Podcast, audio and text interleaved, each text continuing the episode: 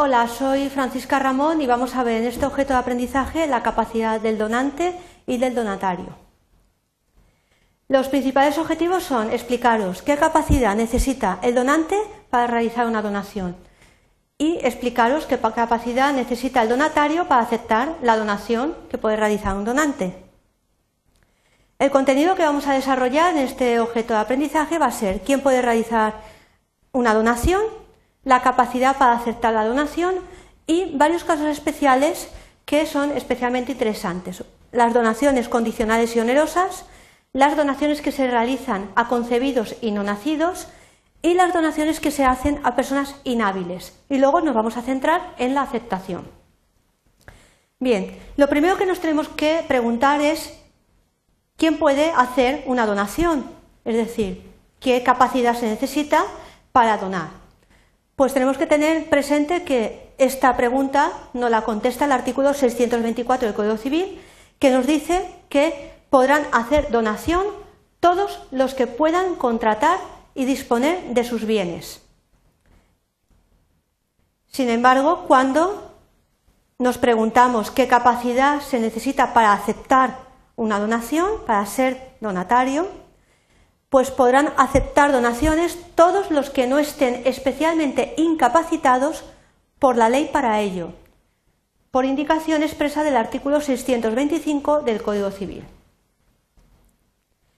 Sin embargo, tenemos que tener en cuenta que hay una norma que se aplica incrementando esa capacidad que anteriormente nos hemos referido, que es la el caso de la aceptación de donaciones condicionales u onerosas.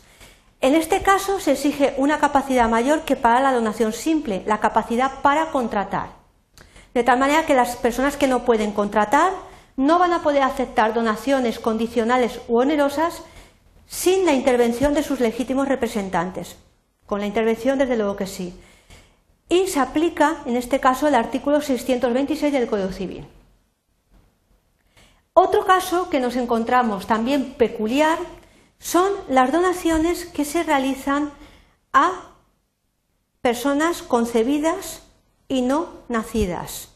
Los concebidos y no nacidos, estas donaciones podrán ser aceptadas por las personas que legítimamente les, representarían si hubieran nacido ya, si se hubiese verificado ya su nacimiento se aplica, por tanto, el artículo 627 del Código Civil.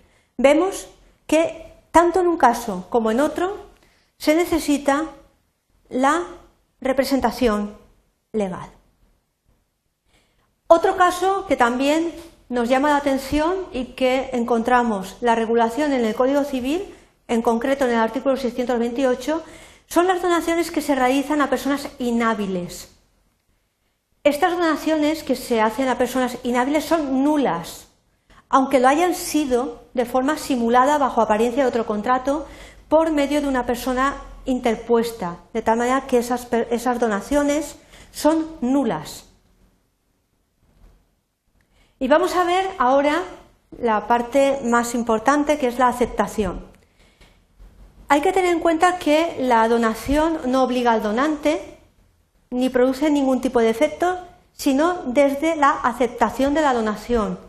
El donatario debe, so pena de nulidad, dice el artículo 629 y 630 del Código Civil, 629 para eh, la obligación del donante y 630 para la necesariedad o ser necesario la aceptación por parte del donatario, de que el donatario debe, so pena de nulidad de esa donación, aceptar la donación o por sí mismo o por medio de una persona autorizada con un poder especial para ello o con un poder general y bastante.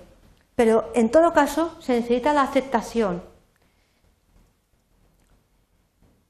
Hay que tener en cuenta que las personas que acepten una donación en representación de otras, que no puedan hacerlo por sí mismas, van a estar obligadas a notificar y anotar lo que indica el artículo 633 del Código Civil. Es decir, tiene una obligación añadida de notificación y anotación. Bien, vamos a recapitular las ideas más importantes expuestas en este objeto. El objeto se centraba en la capacidad para ser donante y la capacidad para ser donatario. Hemos visto quién puede hacer una donación, quién puede ser donante y quién puede aceptarla, qué capacidad se necesita en uno y otro caso. Hemos visto también los requisitos para la aceptación, que siempre es necesaria, de tal manera que no produce efecto sino desde la aceptación y no obliga al donante sino desde la aceptación. Las peculiaridades respecto a la capacidad que se precisan en el supuesto de donaciones condicionales y onerosas, las donaciones que se realizan a concebidos y no nacidos y lo que pasa cuando se realizan donaciones a personas inhábiles.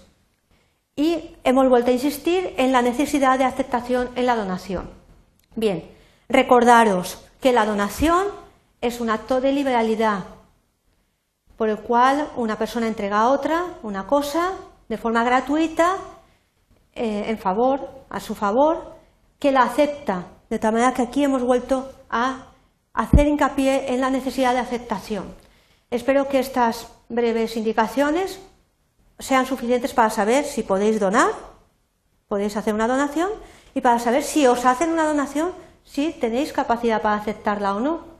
Así que le echáis un vistazo al objeto en el caso de que seáis eh, futuros eh, beneficiarios de una donación.